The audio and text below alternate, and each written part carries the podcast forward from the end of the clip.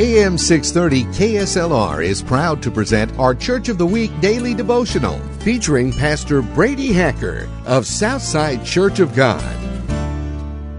Have you ever felt like giving up? Have you ever felt like throwing in the towel in everything you've done because you feel that everything you've done has not mattered? But I want to encourage you today. Jesus will give you strength. All you need to do is call on him. In Philippians chapter 4:13 it tells us that we can do all things through Christ who strengthens me. But I really like what the contemporary English version says. It says Christ gives me the strength to face anything.